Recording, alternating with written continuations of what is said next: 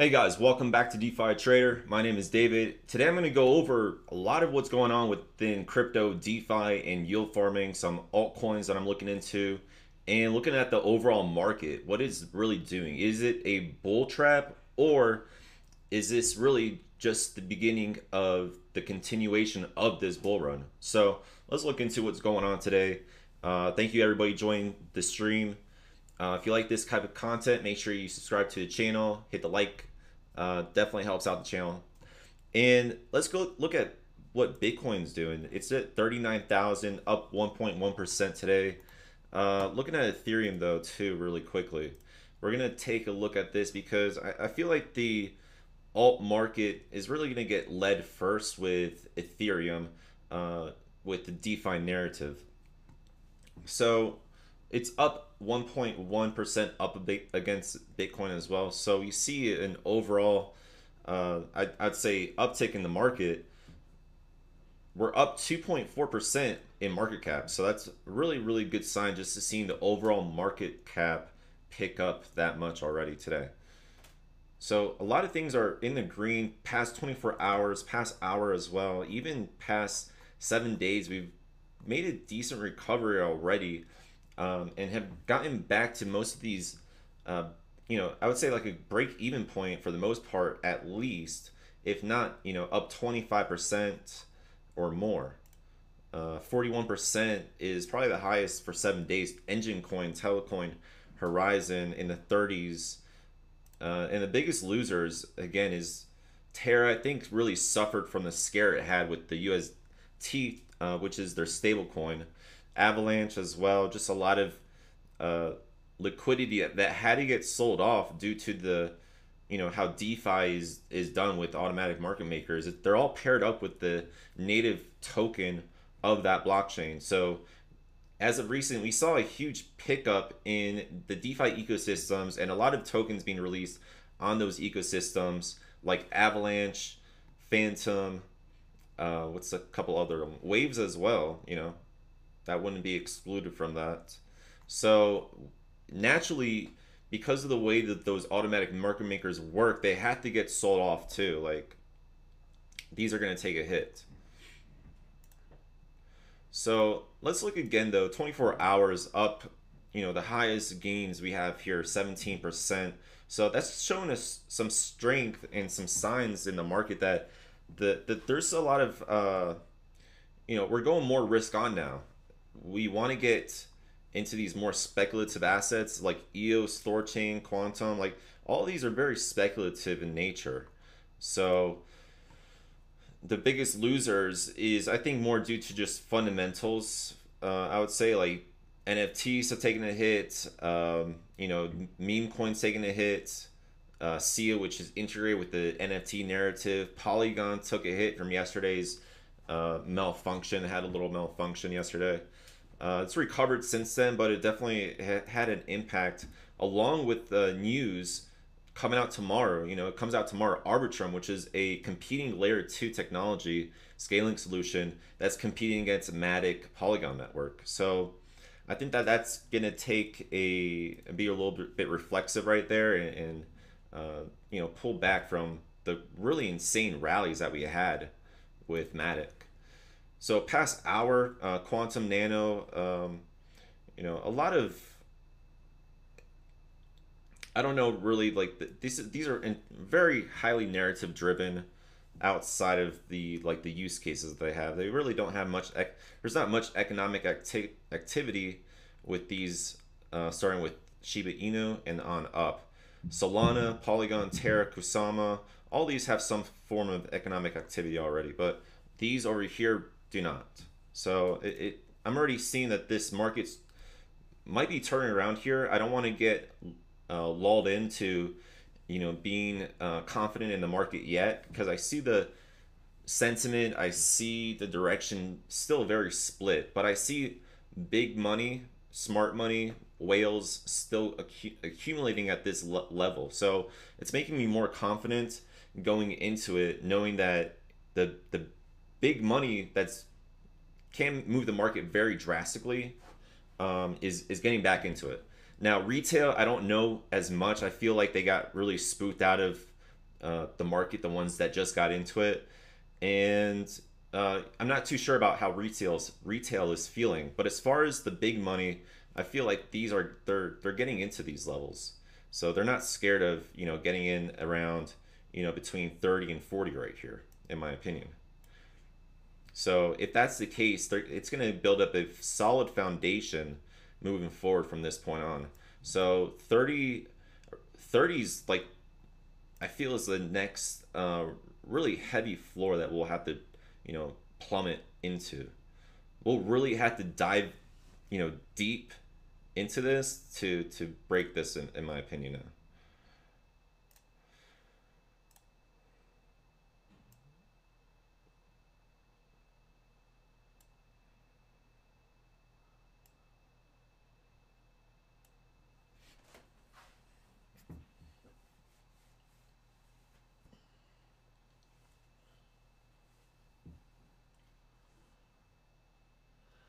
Now, honestly, it just depends on your circumstances. If you have a skill set and it's valuable to the space, you know, definitely, I think that the there's definitely a market for people right now. So that was a good question, Benny.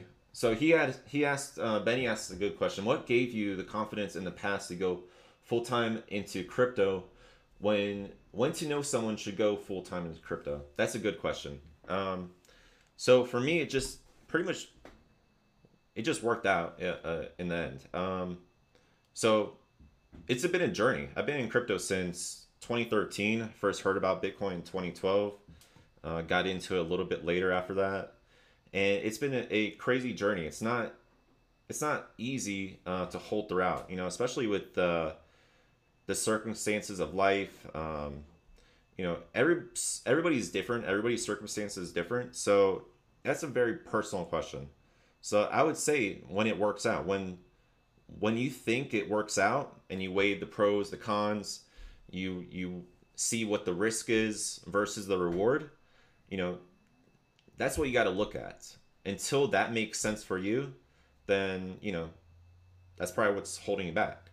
So it made sense to me at a certain point. I just felt I was entering a space that I had some deep knowledge on, and I could share with you know, those who didn't.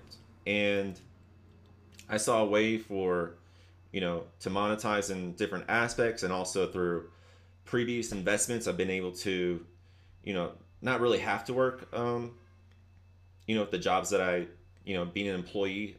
So being an employee is, I would say that's a big factor if you don't want to give up that security. So for me, I felt like I didn't have to give up that security anymore with what I was doing, and I felt secure with this new avenue or this new path in my life. So yeah, it's very personal, but that's a great question.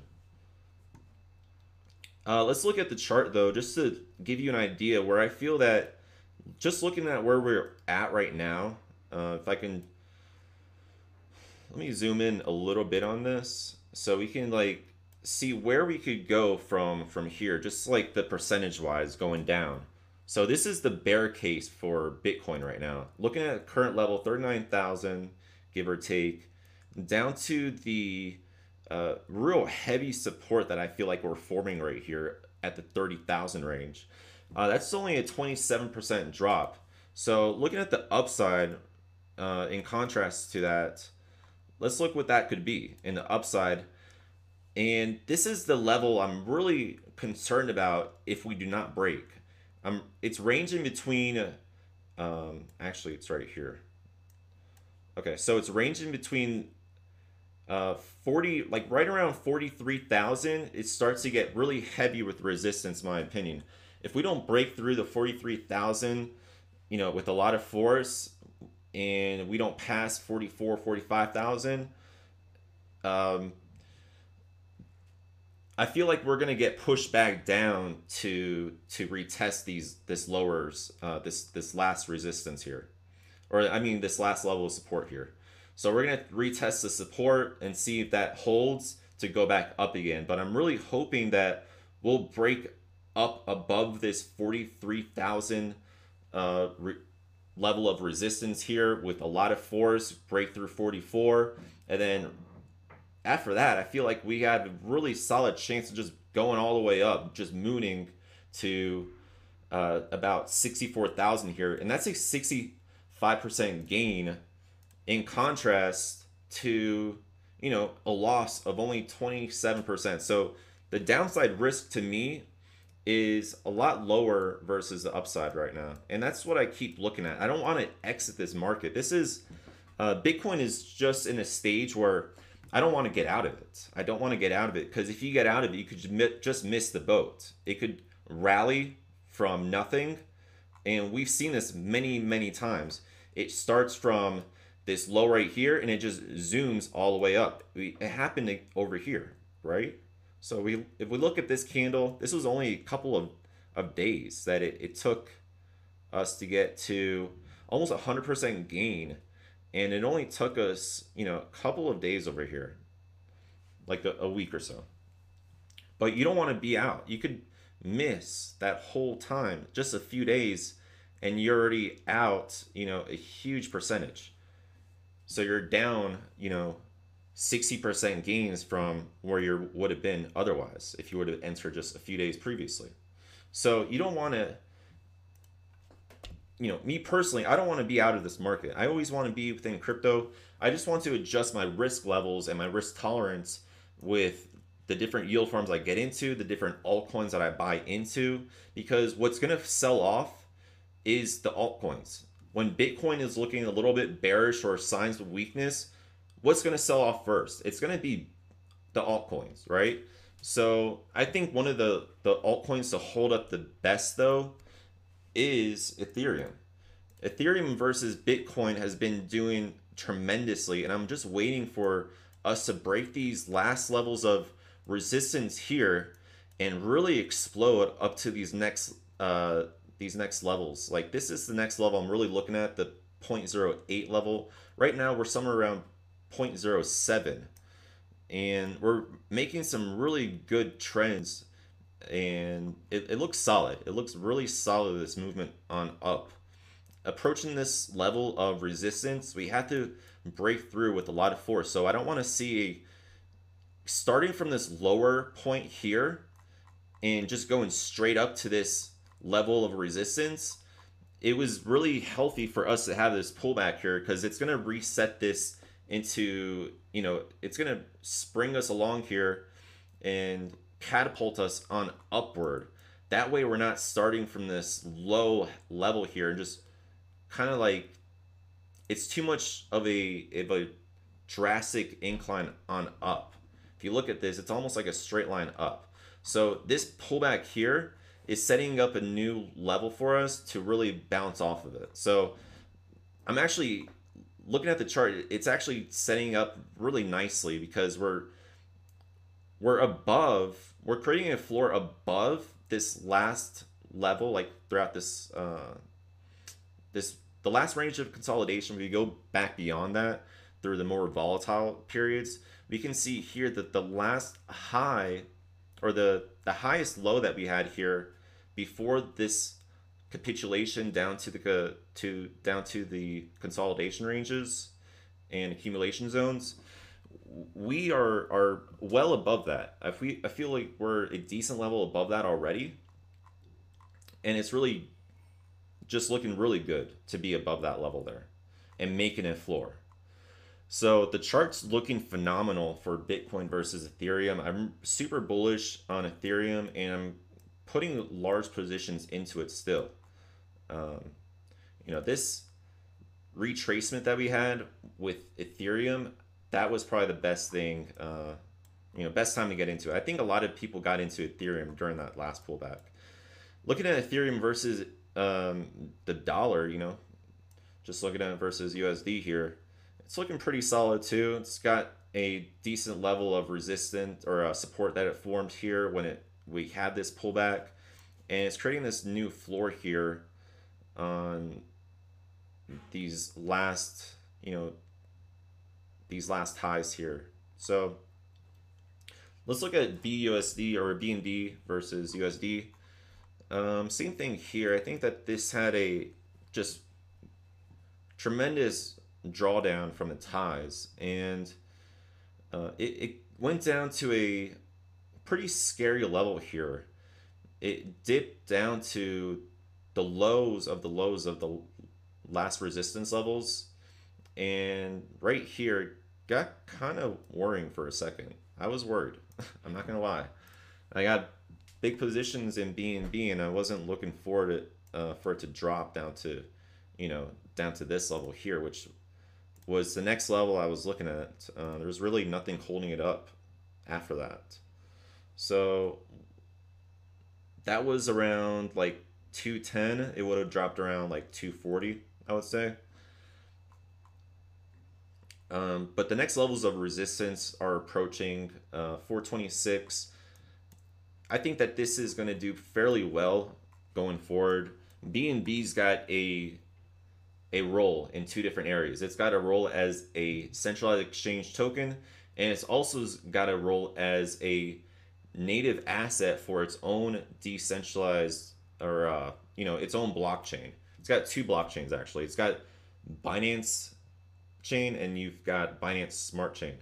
Binance Chain is, I think that's like a fork of Cosmos, and then you've got Binance Smart Chain, which is a fork of some type of Ethereum as well. So I'm really bullish on both aspects, both the exchange side of it, because it's being used as a utility token with their exchange, so it's almost like a part equity of the exchange as well. Not only that, but it's being used as the utility token or the native token of their blockchain. So you've got the Binance Chain and the Binance Smart Chain. So both of those ecosystems, or actually all three of those ecosystems, are going to drive up the value of BNB. And it's a it's not an inflationary asset. They actually burn BNB every so often. So for me, I think that that's super bullish. You know, any way you really split it, I think BNB token's pretty bullish. DPI, looking at the DPI chart versus ETH. This is the DeFi tokens. We really bottomed out here, and was very concerned when we retested this again. I was hoping that we would form a nice double bottom and V up, but that's not the case. That's not the case that we saw. We had some pretty strong resistance that we hit over here. So I would say that this is becoming a form of resistance. So who knows if we're going to, you know, range between this level here. I hope not. I hope that we retest this last resistance level, and we'll blow right past it, and we'll touch back over here. And this was just back in March. This is March, the beginning of March. So I think that very well this could be the case, but who knows, right? If DeFi Summer 2.0 comes, I think that we're going to be touching these levels up here. Best case scenario. Maybe worst case scenario, we just touch this level again for DeFi Summer, but possibly I'm expecting up here. Let's see what Doge is doing really quickly. Is it still in this downward channel here? I'm wondering. So I don't think we really know yet. It is kind of forming a bearish pennant though, if you see this. Let's drill in a little bit more. Yeah.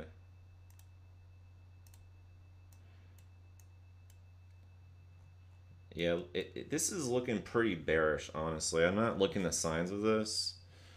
Honestly, the fundamentals are weak.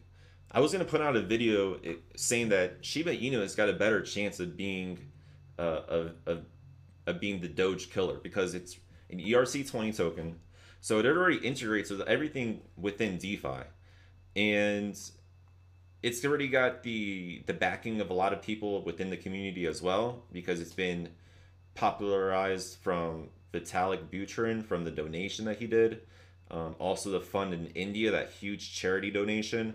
So I think that the community is what's the most important about all of these things, and also the fundamentals at the end of the day. So I think that if the fundamentals are weak, even though the community is great, I love the community behind it, and they're super enthusiastic, but when the fundamentals are just not there, there's only so much longevity, in my opinion, versus something that has both. So even Shiba Inu has got a little bit more going for it, just because it's integrated into the DeFi landscape already. Doesn't have to do any integrations, or there's no friction to get into the DeFi with Shiba Inu, unlike Doge, right? It's a legacy chain. It's proof of work. It's another thing that's got a bad connotation right now, that because it's a legacy chain, it's proof of work. Eventually Ethereum, hopefully, it's going to go to a proof of stake, and those concerns are not going to be there with Shiba Inu. So I think that's a good thing on its own.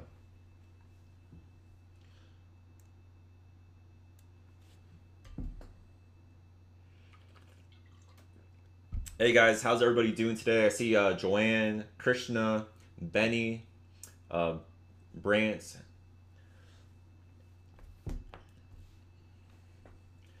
Let's go into a couple more things here. I want to go into the GTC, that airdrop. I want to cover how to get into that. Like, if you haven't gotten into donating to the Gitcoins, that way you can qualify for all these airdrops. I've gotten literally tens of thousands of dollars already just from donating to all of these great causes, all these grants that are available to donate on Gitcoin. I get tens of thousands of dollars by doing this. So it's definitely worth taking a look at, especially if you're new to crypto. If you only have a couple dollars to donate, it could literally turn into thousands of dollars. I'm not exaggerating, and I'm not lying. This is completely, true. Like, I can show you all of this. So if you want to see more of this stuff, definitely feel free to follow me on Twitter. I'm at TraderDeFi on Twitter, and all the links are down below in the description. I got a Linktree link to all of that stuff. And also, if you want to join the community, I'm going to start doing a once a month a webinar exclusively for my Telegram members, and it's going to be available for anybody that has joined there. So I'm going to put out a date later on. I'm going to start to plan for that, and it's going to be about a 1 hour webinar, and just covering just a lot of different things. But you're going to be able to interact with me, ask questions, and a bunch of good conversations probably can come from that. Also, I've got a discount going on for anybody in my Telegram group. Check that out if you want to get into the private Discord, or check out any of the other services I got. So if you want to join that, feel free to join there. Also, this news feed is really incredible. I'm really liking it. I'm checking it out pretty much every day now, and I got some stories pulled up I want to talk about that are super important going forward within crypto. This is some like really make or break things in this space, and it's really hitting the mainstream now. Just let me go over the airdrop though. I know everybody loves free crypto, so this is definitely one of the best opportunities to get it regularly. Make sure you follow DeFi_airdrops.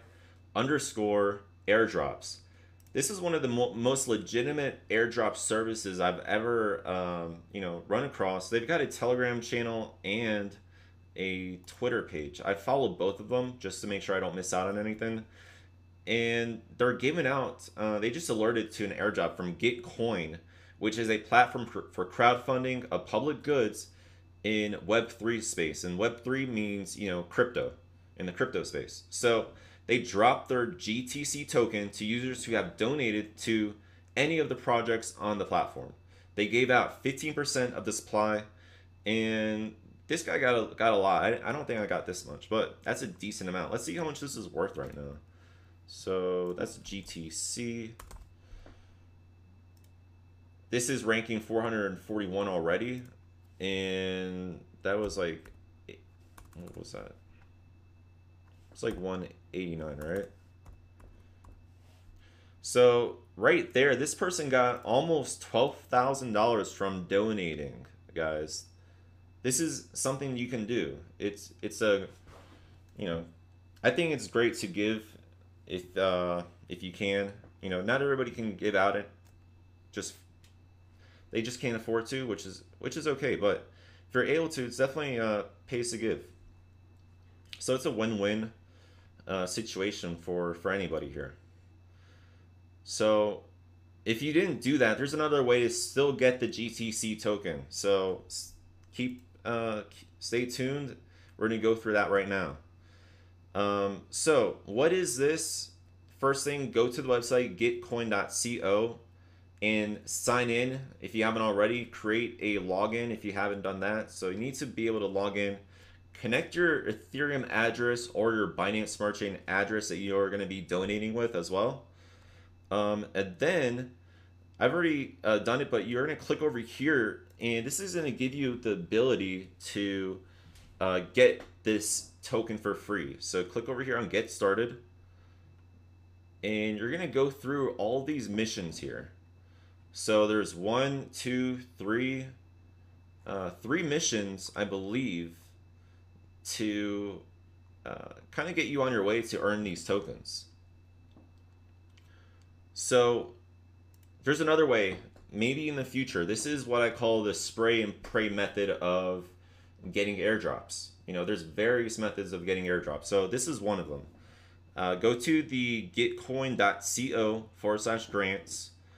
Or over here, if you're logged in or whatever, just go to the website and under products, go to grants. Click over here.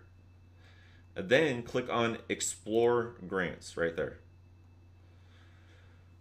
And then there's tons of grants that you can donate to. I've got a category. I'm not sure if you can maybe look at the grants that I've already donated to. And there's a ton of them here, a lot of good ones. So they're broken up in different categories. Education. I really like the community ones. The community ones got some great ones. A lot of these are good. ETH Hub is really good. Zero Knowledge Podcast is amazing. The Bankless. I got a Bankless airdrop because I donated to the Bankless grant over here as well. So a lot of good grants. This one too, Spencer Noon, the Defiant, a lot of good publications here, a lot of good grants to give to. DApps as well. Another one I gave to was Archive Node, which helps out to build up the DeFi infrastructure, like what Infero does, but it does this for the public as well. So a lot of good things to donate to over here. Trying to find one that I donated to recently. Snapshots one that I gave to, I think. What other ones that I did to? Fuzzing, this really helps with the ETH 2.0 development. So I'm really big on ETH 2.0, and anything that could, you know, move that forward is definitely a great thing to do. APY Vision I gave to. I thought it was a really good project.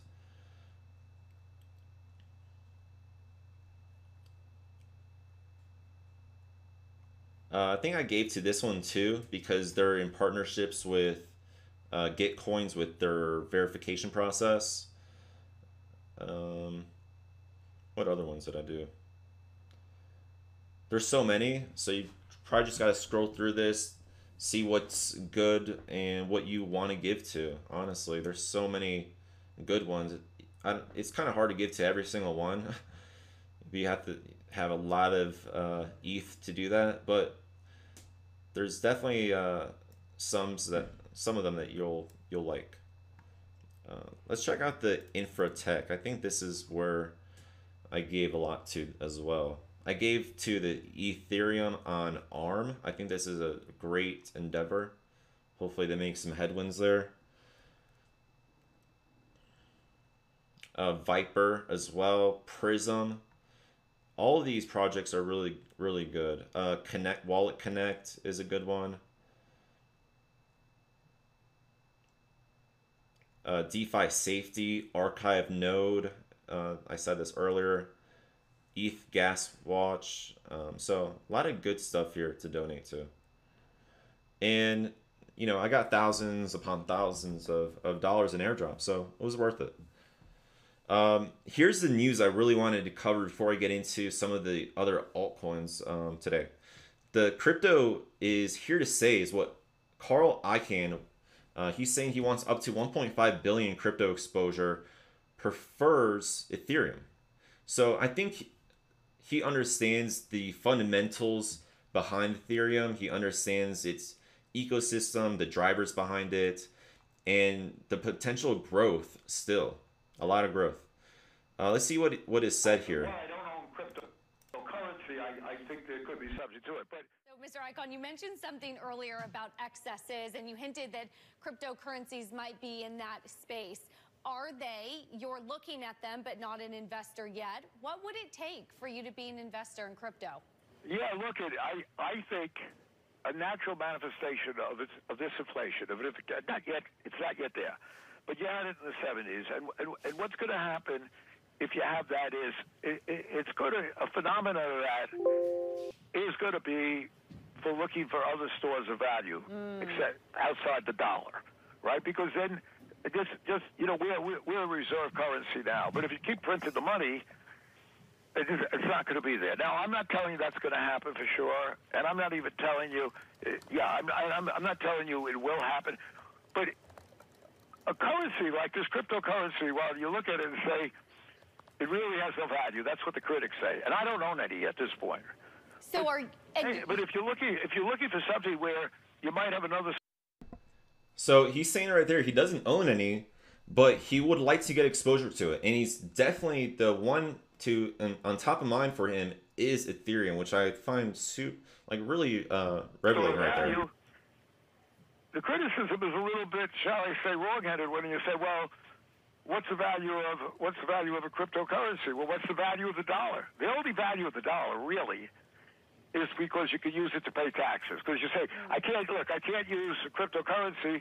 What can I use it for? Why can you go out and buy a loaf of bread with a dollar?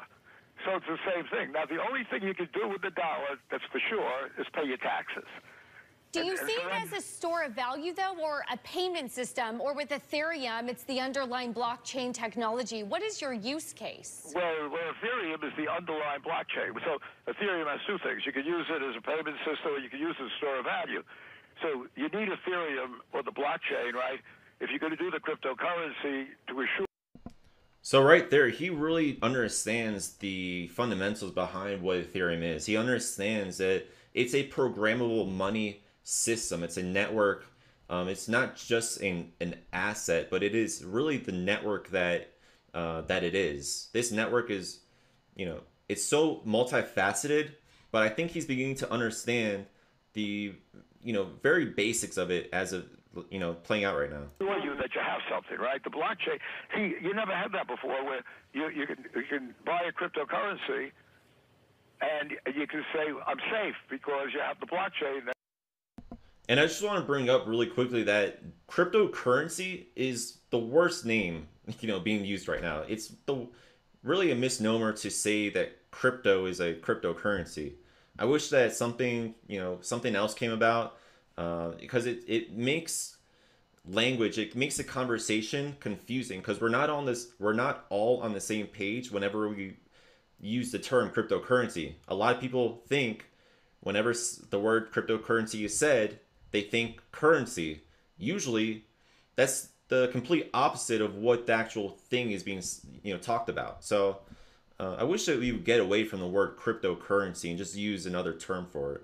Maybe just crypto, but maybe something more descriptive as well. That makes it very safe for you. I'm oversimplifying. It gets real complicated, but that is. That is a good value. That's a great value. So Ethereum and Bitcoin are different. Bitcoin, I mean, to me, is just a store of value.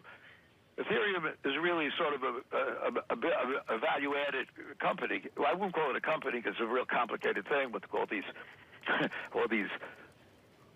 the people that go and you know, make sure that the blockchain is working, I guess you could say.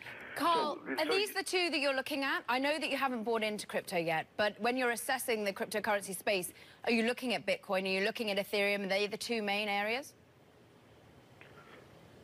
Yeah, I'm looking at the whole business. I'm not.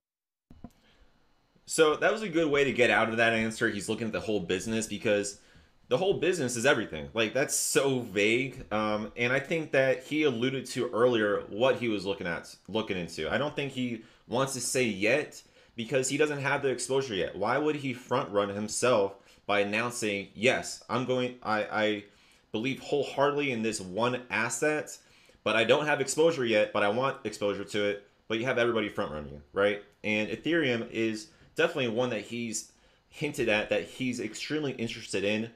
And second to Bitcoin, the only other asset that is really investable for most of these big institutions is Ethereum. So to me, if I had to pick between Bitcoin and Ethereum, my guess would be on Ethereum right here.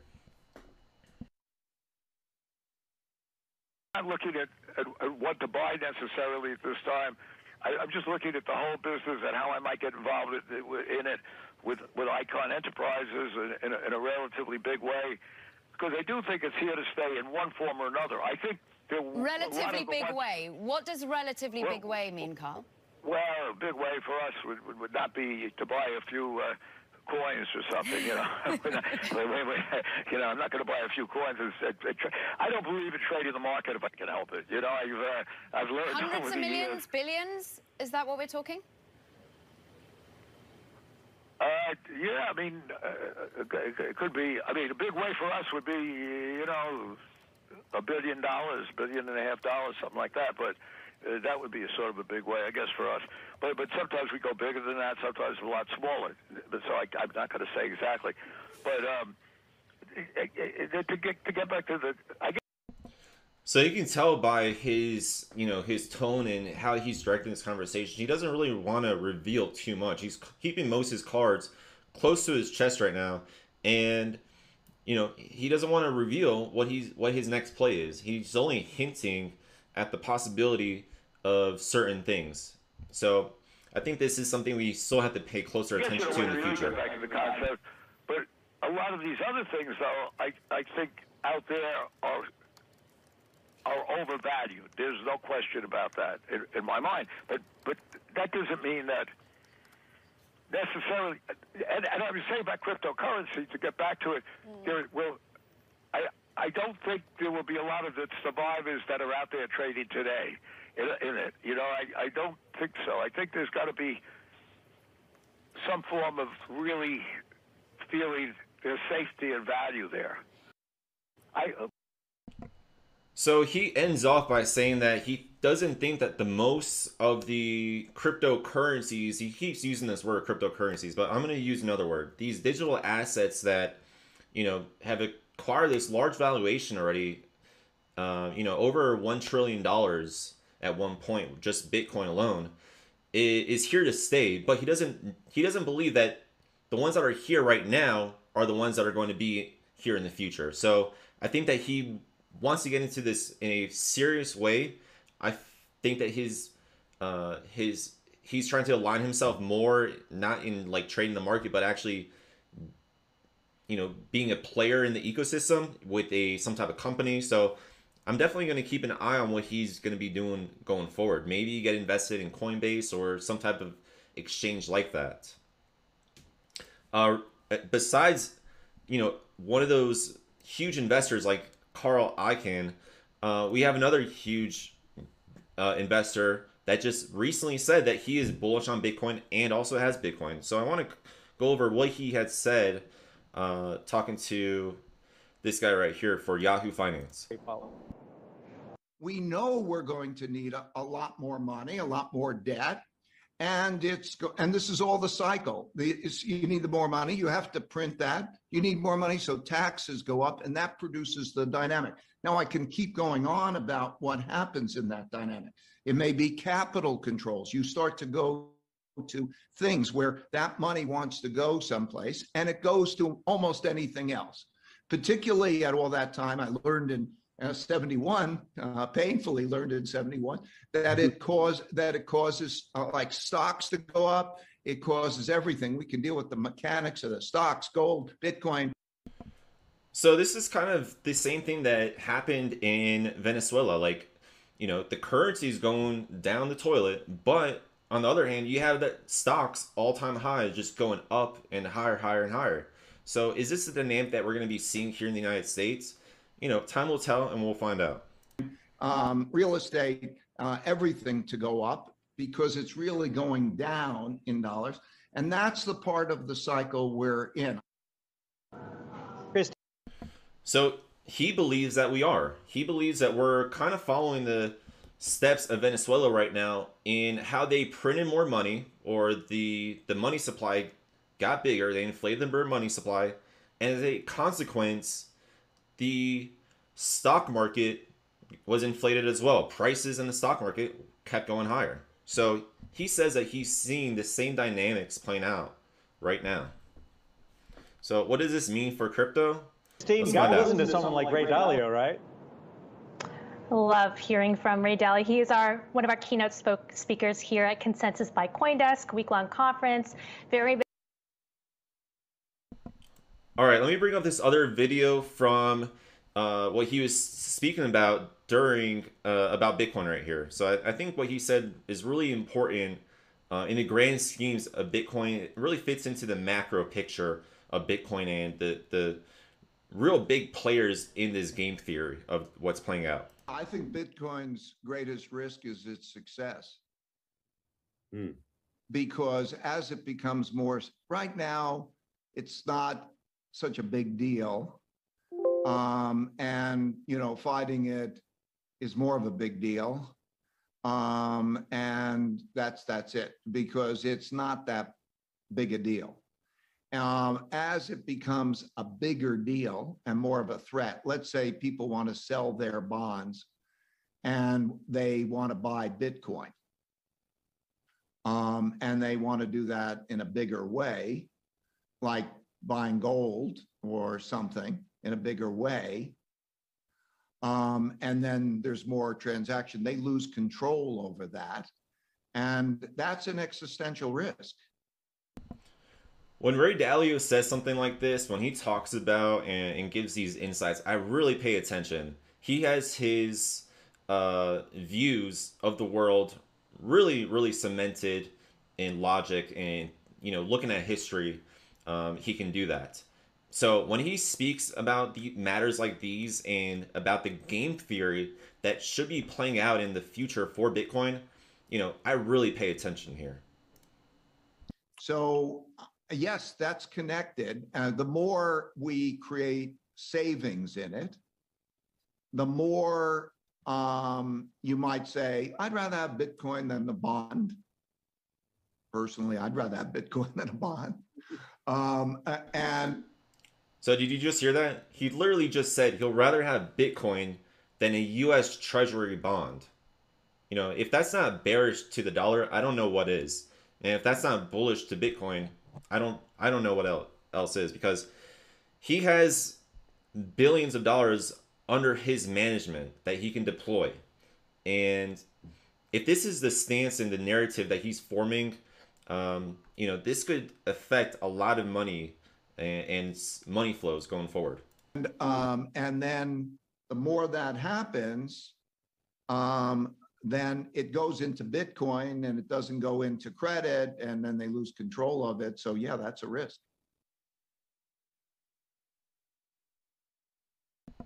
So he's saying that that's a huge risk there, that other people, you know, he's not alone in this. Other people. Hey everyone, welcome back to another Market Open live stream. Oops, sorry about that. He's not alone in this, and if other people are beginning to change their minds just like he is, we're going to probably see a big influx in, you know, Bitcoin. So that super cycle, that narrative that's been, you know, propagated during this bull run, you know, I wouldn't call it out I wouldn't call it dead yet. It might be alive. It might be well and alive still. I'm really looking forward to as well. This is where I get a lot of great altcoins that I find super, super early. One of the altcoins that I found that I can just bring off the top of my head that was discovered during an ETH hackathon. I think it was a 1inch was one of them. So you can see how well this has done. This was actually airdropped to me as well. So it pays off to get into these projects and to learn about them very early on. Do your research, but it has definitely paid off in the long run. And I want to cover this a little bit more to just give you my insights on how I do this. I register for the hackathon. I look into, you know, what the finalists are, and I drill down into who the finalists are. The other one that I got into pretty early on, they didn't even have a token when they were doing the hackathon. And this is 88 MPH. So the MPH token has done very, very well from its launch here. So you could have got in pretty early. It was sitting around $40, $30 for a while here. And it went up as high as $221. It's crashed though considerably down to the previous levels that it was at. So this might be a good opportunity to get into it. I'm not really quite sure on, you know, their, I haven't kept up on it since then. So always do your research before getting into anything. But I spotted it very early on when I did. And it was all thanks to these hackathons. And one of the best ones that I keep saying is ETH Global. So definitely check it out. They're going to be coming out in a couple days now, and it's going to be for 2 days. So I'm looking forward to all the finalists that are going to be coming out of this. I like to watch like the live, presentations. They're going to be doing live streams as well.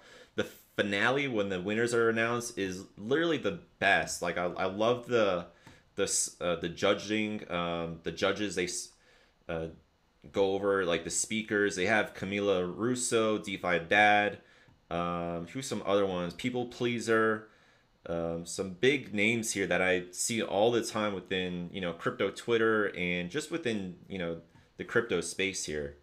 I don't really know anybody off the top of my head. Just looking off the list here. So I know People Pleaser, who else? Camila and DeFi Dad. The other ones don't really ring a bell too much. Oh, and also Kartik Talwir. He's awesome. He always does the, he puts together like most of the live streams, so he's great. And the sponsors are pretty amazing. We've got the Ethereum Foundation supporting them, so you know that they're really, really well, connected there. And Audius, Chainlink, Unlock has seen tremendous gains. I wish I got into that one. ENS as well, the Graph. So the backers are really great backers. The prizes, the hackathons, is amongst the best in the space. Another thing here, PayPal says that they're going to be allowing users to withdraw cryptocurrency to third-party wallet, and I was just waiting for this. This was just a matter of time, in my opinion. I'm glad it came sooner than later. So very happy to see that PayPal's going in the right step here, and I think that most banks are going to be very, very receptive to crypto moving forward, especially with CBDC currencies on the horizon. And I think that that's going to take a lot of the lunch from, it's going to take a lot of the lunch money from the regional banks and, just throughout the whole banking infrastructure. The Fed's really going to take that lunch from them. So the only way for them to get some revenue back into their pockets, I think, are giving customers what they want, the custodial services and, all these services that are going to be needed to onboard, regular users onto it. The banks are going to be great at providing that. So I feel like they're going to be integrating that more and more and just adopting crypto more and more because they see it's a revenue source. And when the Fed's, taking their lunch, how else are they going to survive is what I'm thinking. So the Fed, the central bank is very predatory to the regional banks, and especially with the CBDC coming out, that's going to increase their leverage and advantage in, you know, the money system network, I would say, like the whole system. They have an advantage now that's incredible in comparison to any other bank, because, you know, they don't have the CBDC to compete. And another big name in investing that is, you probably already have heard of him, Kevin O'Leary from Shark Tank, one of the biggest opposers to Bitcoin and cryptocurrency or crypto, has just gotten into it and launching his DeFi investing company. So it's come to a point that there's too much money on the table not to go after it. These guys that know about businesses, that understand, you know, revenue flow and, you know, companies, brands, etc., they understand what, you know, the game changer DeFi and facilitated through Ethereum smart contracts has brought to crypto. Before, it was literally cryptocurrency. That's why, you know, that has stuck, because that's all there was before. But now with smart contracts, DeFi is possible. And that's way more than just currencies. So we're having whole financial systems being built right now. And it's really going to take away from traditional finance in the future. People, smart money understands this, and they're getting into it right now. So they don't want to be left behind. These are the ones that usually enter into these markets first. And the ones that move in first are usually the ones that get the biggest payoff in the end. That's what the whole point about angel investing. You get into it before the public is even able to or even aware of it. So they're doing this. Shark Tank's Kevin O'Leary launching DeFi investing company. What is he getting into? So let me see what he's saying here. So he once called ETF called Bitcoin garbage. So he's having a big 180 on DeFi. So he might not like Bitcoin still, but on the other hand, he likes DeFi. And what is DeFi for the most part built on? Ethereum. So I know he's going to love Ethereum, especially with the changes coming about to Ethereum with the merge with POS and also EIP 1559 are going to really make the monetary policy of Ethereum a lot stronger and able to compete with Bitcoin as well. I keep going back to, you know, this bull run that we had is just felt like the most short-lived bull run if this was the end of it. And I see here that the smart money, I think, is buying up this big dip that we had. So whales bought up $3 billion of Bitcoin when its price fell, says Chain Analysis. So they probably bought up this big dip that we had going down all the way down to 30,000 here and wiping out $3.3 billion in liquidations during a single hour. That's a crazy amount of money right there, just in 1 hour. And I think that this was an overreaction due to manipulation, over leverage, and just incredible exuberance going up into this bull run. So to see something pull back this drastic and be this reflexive is maybe normal. It might be normal. And especially seeing buy-in from big backers like this at this level, $3 billion. So to me, that's an indicator that there's a lot of support, you know, at the 30,000 range. I don't think it's going to be pretty hard to dip under that. Also, I want to cover an extraordinary guide put out by DeFiYield.info, or you can also go to DeFiYield.app. I have a lot of people ask me for, you know, the best tools for DeFi, and I keep telling them, you know, go there. Go to DeFiYield.app. That's the best tools for DeFi and yield farming. And they put out an awesome guide on how to yield farm on Polygon. So I covered this on a previous video. So if you want to check out the video, you know, format of this, I also included some extra little pieces of alpha in there if you want to check that out. But this is going to run you through on how to get set up with Polygon, that also called Matic, and start to use the network and start to yield farm and get a return on your investments, making passive income, all that good stuff that DeFi introduces here. So this is the written version of it. I went over it and did a video version of it, but definitely check it out if you're interested in yield farming or DeFi. So Polygon has made it a lot cheaper versus Ethereum to start doing these transactions. The other one here from DeFiYield.app is the ultimate guide for yield farming with Binance Smart Chain. And I also just put out a video just yesterday or the day before on how to do this. This is the written guide. I did a video version of the same thing pretty much and included a lot of alpha there as well. So this is pretty much the basics of it, and I gave you a lot, you know, some extras in the video. So this has been really blowing up with just more and more layer twos and other chains providing a DeFi ecosystem.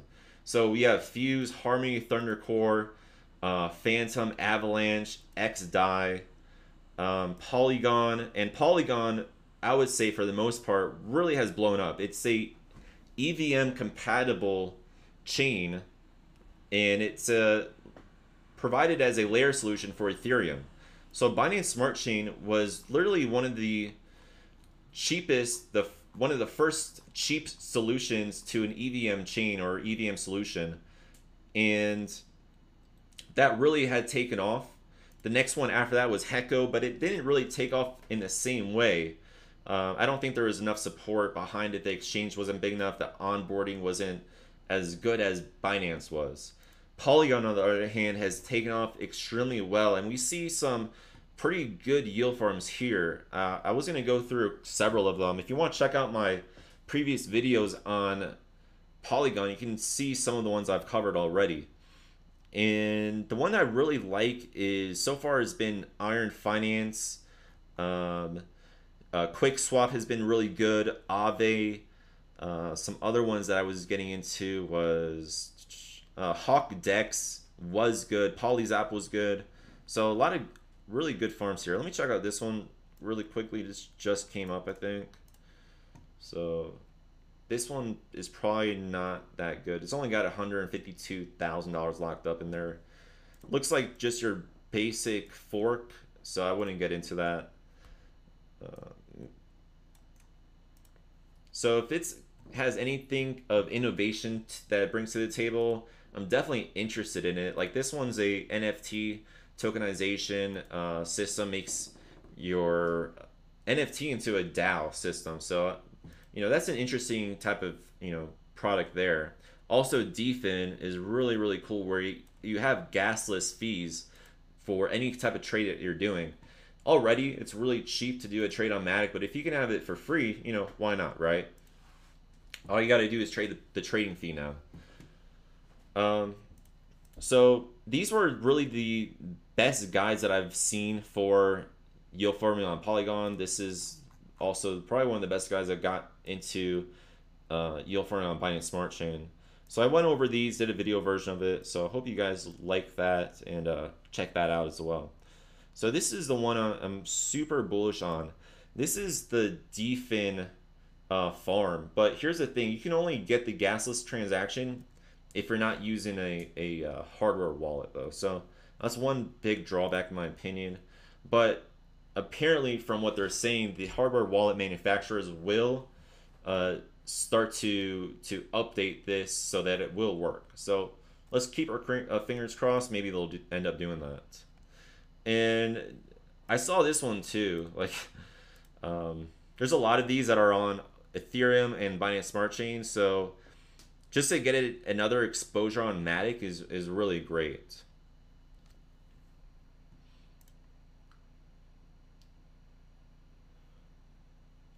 Crypto 8-Bit's got a great question here asking about how to get onto the, you know, how to maximize your chances for the airdrops. I would say donate to projects that you like, donate to communities that really have a solid foundation. Like Bankless was an incredible one because you could see that they are really active in the space. So you want to see ones that are highly engaged in the space. The ones that are not, I would probably not really expect much from, but it doesn't help. It doesn't hurt to donate. You might get something. Who knows?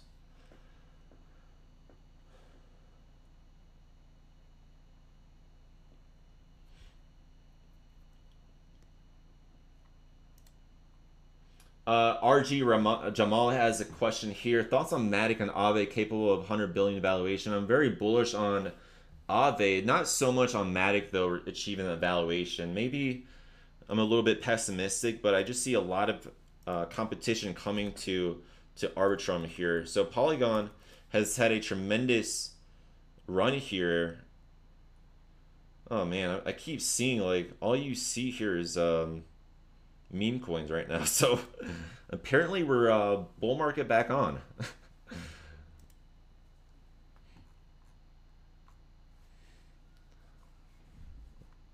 Yeah, I'm just not as bullish to see $100 million or $100 billion valuation with this one. But, you know, it's not outside the realms of possibility. I'm just not as bullish in my scenario. I'll be more bullish on Aave, actually.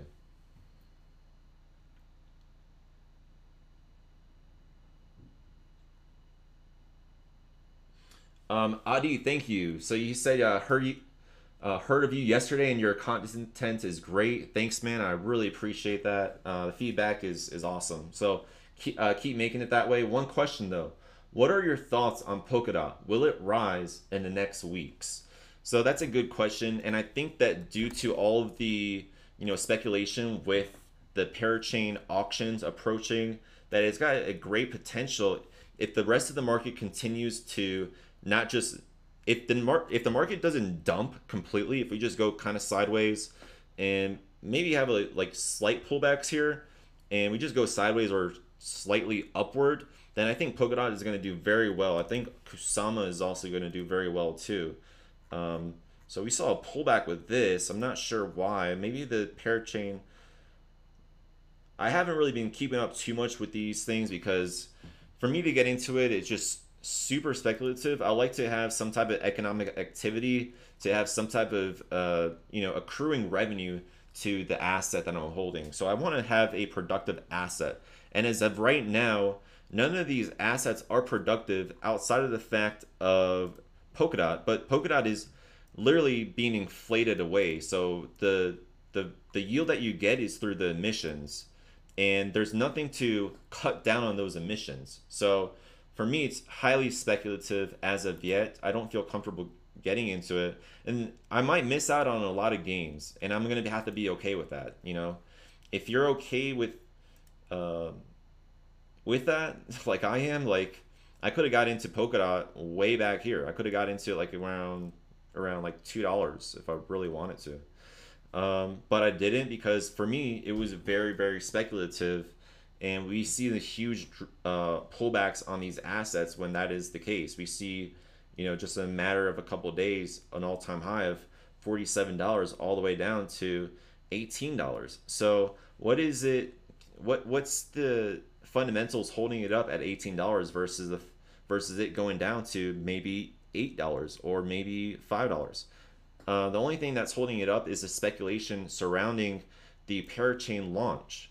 So let's see how that holds up. Let's see how strong that narrative is. If it's a narrative that is very, very strong amongst the, you know, community, the ones participating in it.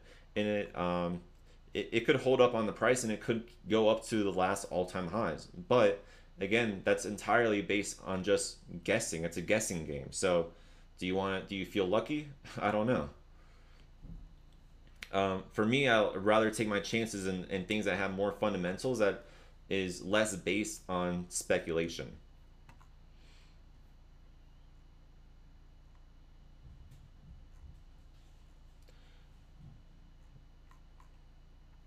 Yeah, so honestly, there's not much going on with the two outside of the, you know, the development behind the scenes. So I'm just more looking forward to the developments that are going to be put forward that I can actually start to use. So until I actually can use something, I'm not completely bullish on it. So I'm just holding a neutral view on each of them.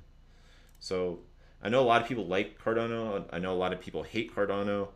I'm not going to go anywhere with that. I'm going to be pretty neutral along that. I hope all the best, and we'll see what happens. I'm a type of person where if I don't have a clear view on something, I'm just going to say I don't know, because if you're going to be confident on something that you don't have a good understanding on, that's just I think that's just a foolish mindset. So if I don't know, I'm just going to say I don't know. So with this one, I don't know.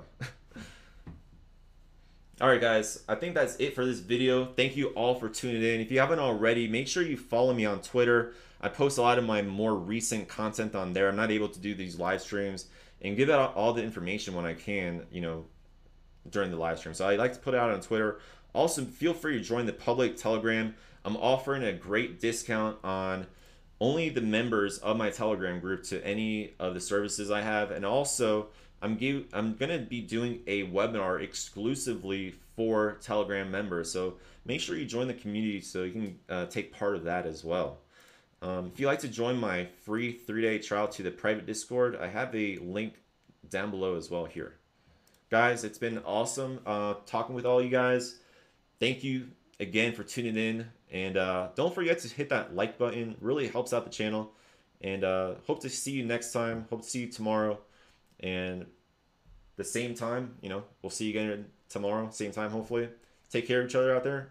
And be safe. Take care.